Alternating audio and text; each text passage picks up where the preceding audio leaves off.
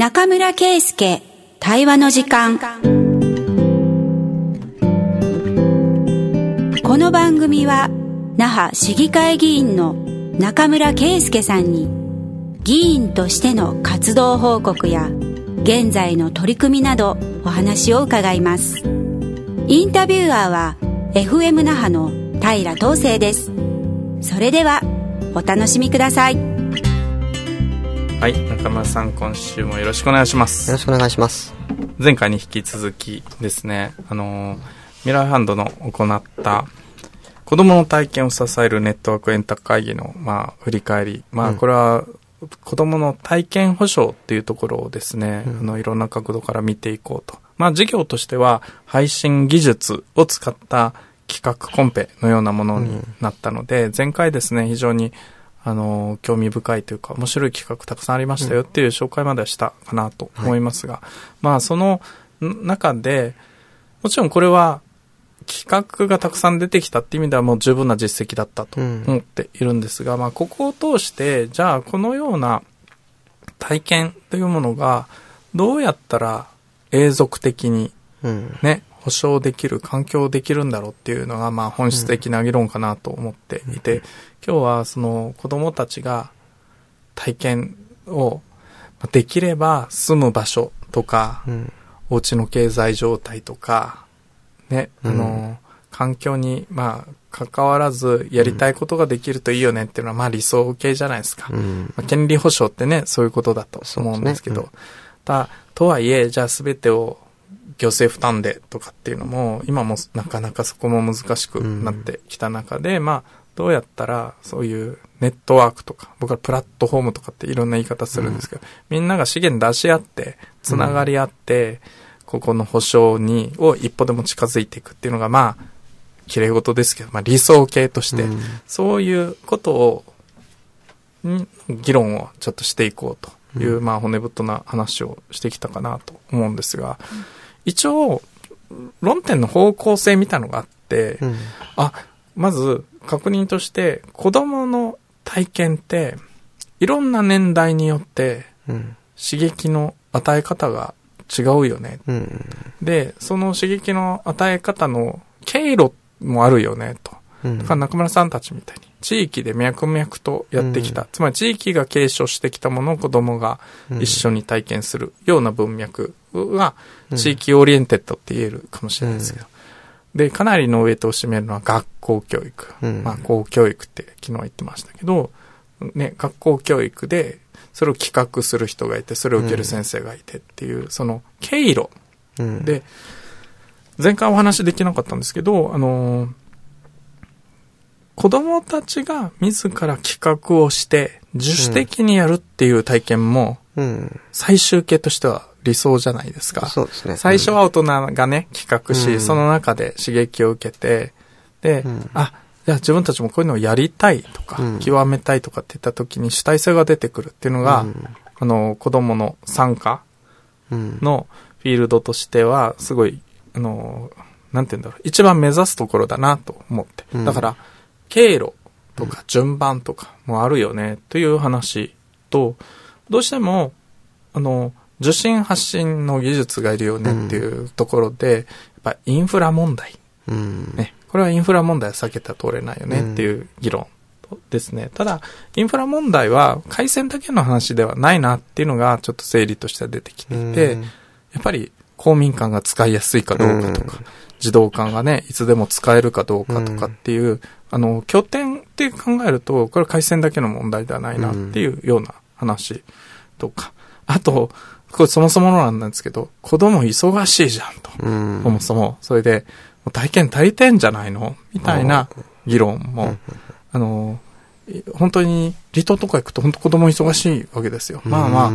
の習い事とかではなく、なんか地域の行事とかね、いろんなものに借り出されるリソースになってるので、子供って。だからなかなか忙しいよねっていう議論もあったりして、いや、そもそも足り、体験不足じゃないでしょ、みたいな人を、そういう議論もあったりすると。いう、まあ今お話ししたような、インフラとか、あと経路とか、あの、体験不足って本当にそうなのとかっていう、うん、まあいくつかの論点が出てきた。それをエンタ会議はいろんな人がね、参加をすることで、もう、くっきりさせていく。まあ、そういう会議かなと思っているので、で、ちょっと参加者を紹介してほしいな、石原さんにと思ってるんですけど。わかりました。はい。えっ、と、昨日の参加者は、うんと、私、まず、えっ、と、私と、私もう一回自己紹介をした方がいいですか？うん、大丈夫です。はい前回に引き続き前回に引き続き石原はいいつきさんです。石原はい。お願いしますよろしくお願いします。と、私と、えっ、と、落合が論点提供として、うんえー登壇させていただいて、あとは、K3 株式会社のコーチさんうん。で、えっ、と、今回の授業では、調査、うん伝統芸能だったり、地域芸能の調査を担当されているコーチ正樹さん。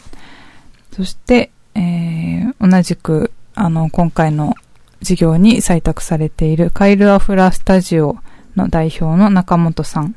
で中本さんは、えっと、沖縄市に拠点があって、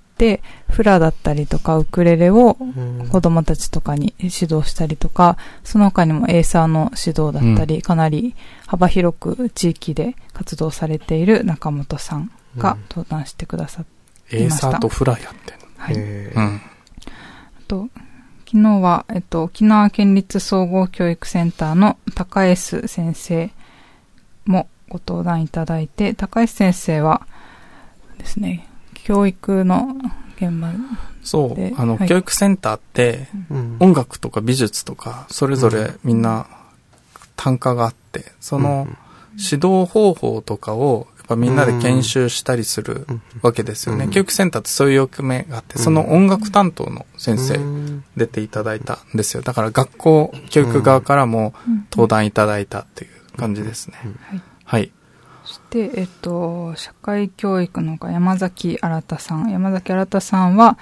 県立玉城区青少年の家の、昔少年自然の家って言いましたけど、青少年の家っていうことで、体験プログラムをたくさんね、うん開発されていて、子供たちに寄り添ってるっていう、社会教育側の方っていうことですかね。うんはい。山崎さんと、最後に、と、今、現役の高校生で、軽音されている、うん奥間あかりさんという方が、ご登壇くださいました。我が首里高校の後輩の軽音の女の子も出て、うん公認って言ってたね。公認？はい。うんはい。こういう方々、だから本当に多ジャンルにわたってですね、出ていただいたんですよね。えっと、ここで、まあ、高校生を出ていただいたのは、やっぱり子供、現役の子供がうん。どうやって体験を手に入れ、うん。それで自主的に、あの、なってきたか、みたいなものを追いたいなと思ってて、そのエピソードちょっと面白かったんですよね。あの、出体制の話になるかなと思うんですけど、なんか、えっ、と、那覇の児童館でうん。初めて、なんか、そこにちょっと入り浸るようになってう、ん。友達もいたんで、うんあありがちじゃないですか。うんそこでたまたま、やっぱ三振教室があったんですって。うん。それで歌が好きだったんで、結構のめり込んで、うん。小学校の間ずっとこれで歌三振をやってたと。で、中学入ったら、うん。ままたストーリーそんな簡単じゃなくて、うん。あの、今度は体育会系がいいかなと思って部活やって忘れちゃうっていうか、うん。やめちゃうっていうことになって、で、高校入ってなんか部活やろうかなと思ったら、やっぱりこういうう、ん。また音楽やりたいなって、まあ気まぐれっちゃ気まぐれですけど、うん。うん。まあ、だけど、子供、こんな、まあ子供ってそういうことそう。うん。で、あって、やっぱ軽音うん学部があったっていうんで。で、たまたまここの軽音楽部の先生が、今西村先生って言うんですけど、うん。本当に汗かく人で、うん。あの、自分の私物も含めて、インフラ自分たちで整備して、うん。それで子供たちに提供していくわけですよね。まあそこの中で、あの、自ら企画をして、うん。あの、フェスをやったりっていうような、うん。あの、自分でやりたいことを見つけて自分でやっていくようになるっていう、このプロセスが結構生々しいというか、うん。そんな大人の期待通りにも動いてないが、うん。ちゃんと自主的に、あの、体験を、うん。ちゃんと体験を経て、大人とか児童館のプログラムを経て、紆余曲折あるけど、ちゃんと自分で考えるようになるっていう、まあそういう感じだったんですようね。ん。うんすべてこれ詰まってるなと思って、この子供の体験そうですね。だから大人の側うんが、その、作りすぎないようにしないといけないところとかも、そう。まあ、しっかり体験してもらった上で、自分はこれがしたいんだっていうことにチャレンジしてくれてるっていうのはすごく、なんかいいですね。そうなんですよ。だから、最初の間はね、プログラム開発とか、うん。あの、なんかやってみるって言って、あの、そういう寄り添い方をする。開発もしながら、うん。だけど、ご利用しはしないみたいな。うん。で、今度は主体性を持って動くようになったら、うん。今度はその環境の中でどうしても整備をしないといけない場所を借りるとかね、うん。お金にまつわることとかうん。っていうのを、あの、大人でしかできないことをフォローするみたいなところに、ちょっと役割が変わっていくっていうかね、うん。そういうことで、この小学生から高校生までの間の成長過程において、ちゃんといろんな大人が登場してうん、そこでサポートしてきたんだっていうところが、うんもう非常にうん。納得がいくというか、なるほどとうん。いうところがありました。うんはい。まあ、そこの中でですね、えーっと、いくつか象徴的な、あの、ものとしては、学校教育にどう取り込んでもらうかっていう話は、ちょうどこのフラの方々が、あのー実際、離島に赴いてですね、これを音楽の授業、もしくは、あの、総合学習の授業で、うん。取り入れてほしいっていう時に、やっぱり、あの、彼ら、えっ、と、学校側がちゃんと、えっ、と、受け入れやすいように、うん。教、なんだっけ、えっ、と、教育指導要領とか読み込んで、うん。この単元のここに合うんじゃないですかっていうところまで、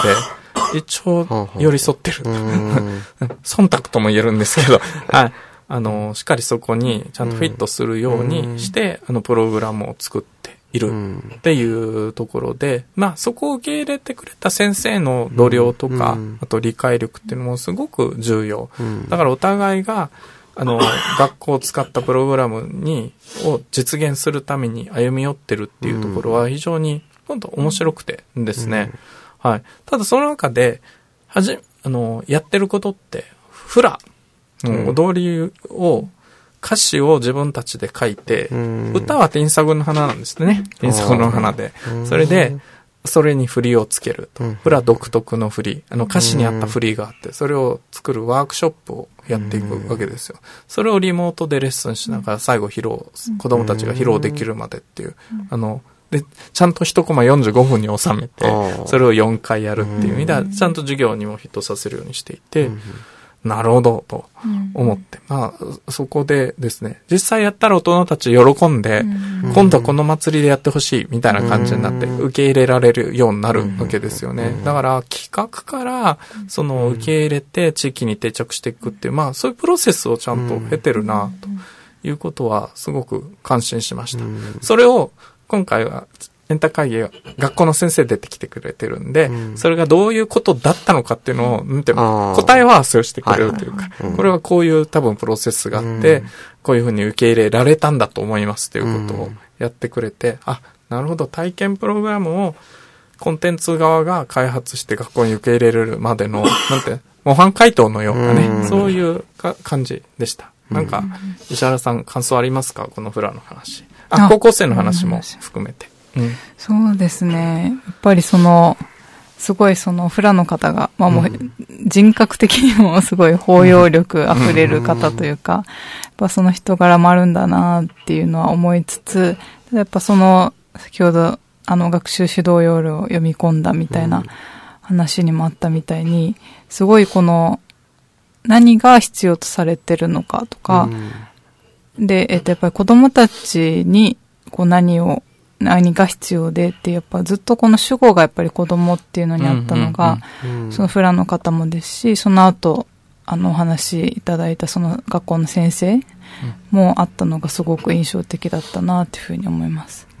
そうですね。うん。あの、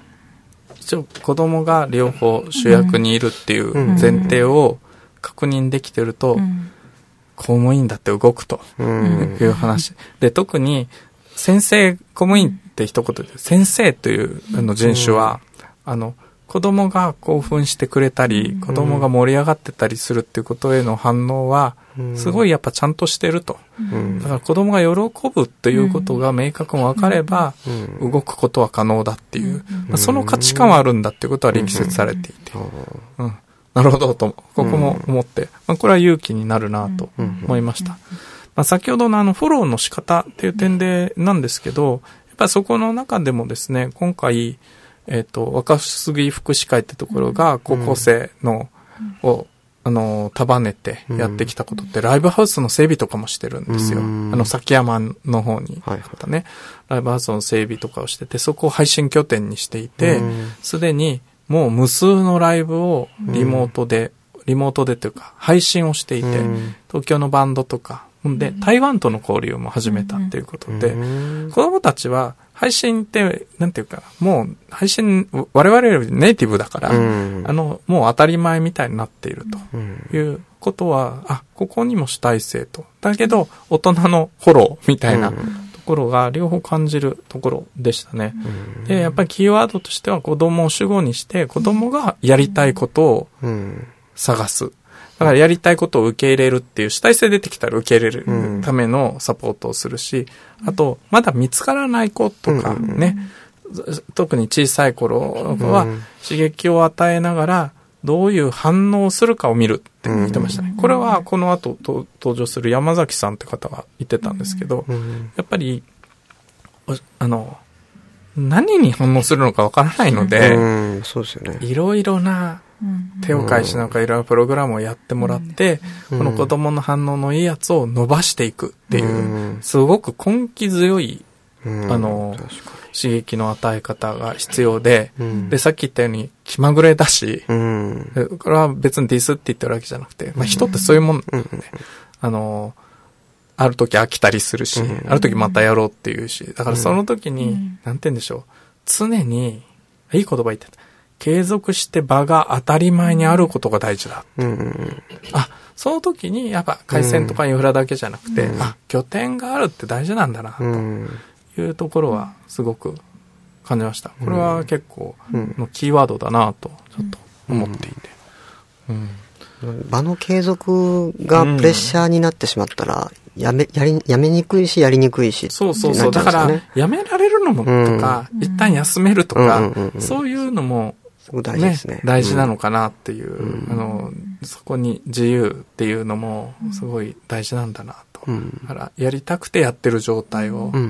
辛抱強くサポートするみたいなね、うん、ところが、いや、たくさん学びがあったかなと思いました。最後、ちょっとネットワーク、じゃあこれどうやって担保するのよっていう時のはなかなかやっぱ難しくて、やっぱり社会教育の分野ってお金を代表とする資源がやっぱちょっと足りないん ですよね。予算もないし。なので、例えば、あの、まあ、一エピソードとしては子供がサッカーやりたがってるってなったら、やっぱりサッカー協会のそういう無料のプログラムはないかとか、あの、自分たちのネットワークを駆使してコンテンツを探すっていうことを常にやってるっていうお話はすごく面白くて。で、ただずっとやってると、あの、コンテンツ供給側も、の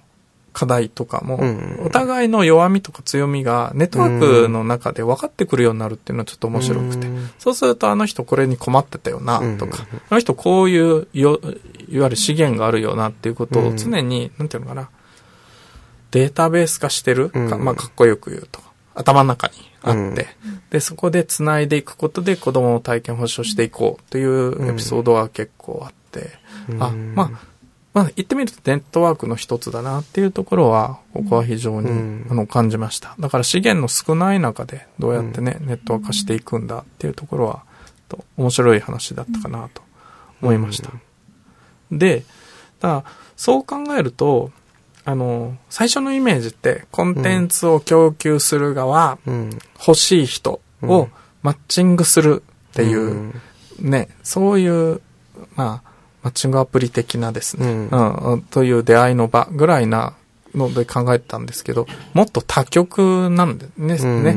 子供も世代もあるし、うん。地域だとか、児童館とか、社会局も学校教育もまたあるので、まあ非常に雑多な、こう、ステークホルダーの人たちの全体のニーズとか全体の資源を、なんかゆるーく管理ししてう、ん。つながらせていくっていうことで、なんか11のマッチングともどうも違うなっていうところはちょっと印象としては思いましたね。だからまあ難しいなっていうことはあったんですけど。そうええ。どうしたもんだろうと。まああまりこう私もこれ、うん。これから考えるんですけど、うん。即答できるものはないんですけど、あ、こう、確かにネットワークは重要。だけど、うん。どうああるべきかっていうところはね、もうちょっと。切り口、その、配信っていうところで、うん。その、ネットワークを作るのか、うん。その、活動のジャンルごとにネットワークを作るのか、でもまた、ハードル変わってきそうですよね。あと、ジャンル同士が、うん。あの、つながるっていうこともすごい大事だなと。あの、うん。それぞれのいろんなジャンルがつながっていく。先生のコミュニティと、あの、社会局のコミュニティと、がちゃんとつながるとかですね。エンター会議って、まあ、関係者が席に座るじゃないですか。はいはい。そのように、そのネットワークを軸にして考えたら、ちょっと座る人も変わるだろうし、うん。ジャンル、スポーツとか文化とかうんに軸を置けば、やっぱり座る方変わってくると思うんで、その意味では強みとしてネットワークっていうのが今活かせたっていうことであれば、それを軸にして、じゃうんあその団体のネットワークの中で各ジャンルとどうつながるかとか、うんそういったところの考え方になってくるのかなっていう気は今話聞いてですよねてしましたね。今、半熟です。だからちょっと結論は出てないんですけど。はいわかりました。石原さんもちょっとはい最後感想、まあエンタ会議の感想とこの授業自体の感想、両方聞きたいかなと。うん、そうですね。なんかいろいろやっぱり印象的なことはたくさんあるんですけど、やっぱその子供の体験保障するっていうのをずっと言ってはいるんですけど、やっぱりその大人がまず体験をしていないと、うん。子供にこう体験をこう作るっていうこともなかなか難しいっていう話とかもすごく印象的で、やっぱりその、そこの大人の成功体験うん。がすごく必要だなっていうのは感じる。うん。かなっていうふうに思います。だから、そこを持ってなかったら大人も一緒に成功体験を得られるようなプログラムの方がいいのかもしれない。うん。よくね、クラシック音楽とかだと、うん大人もクラシック音楽でのうん成功体験持ってなかったりするっていう時には、一緒に体験した方がいいんじゃないかとか、そういう議論もありありましたね。うんうん。それはだからジャンルによっては、大人も一緒に体験していかないと、子供にさせようと思わない。ううんん。っていうのは結構よく聞く話ですね。これは貧困の議論ともよくつながるので、うんのここをどう乗り越えるかっていうのはまた別な議論が必要だなと思いましたね。はい他には？あ、エンタ会議の感想も聞いていいですか、あうん。円卓会議はそうですね。うん。やっぱりすごい、あの、皆さんやっぱ思いがすごく熱くて、うん。で、やっぱりこの熱い思いがあるからこそ、あ、もっと本当はこういう風になっていったらいいのにっていうのが、やっぱそこの、で被る部分があって、うん。なんかそこの、まあ、もっとお互いつながっていったらいいのにとか、それが社会教育もですし、公教育もですし、うん。地域のそういう団体も、それこそ高校生も、子供自身も、なんかそこがもう少しつながる何か、あの、機能なのか、人材なのかわからないですけど、うんそこがもっとこう、それぞれのつながりたいって思いが、何か形になるといいなっていうのは、うん改めて思いました。ありがとうございます。ね。ま、うんまあ、子供主役で、子供の声を聞き続けるっていうのはもう、非常にずっと、なんか通底してあったなと思いますが、はい。良き会議だったかなと思いましたんで、総括させていただいてありがとうございました。うんはいはい。ということで、お時間でございます。はい。石原さん、初出演ありがとうございます。ありがとうございました。ありがとうございました。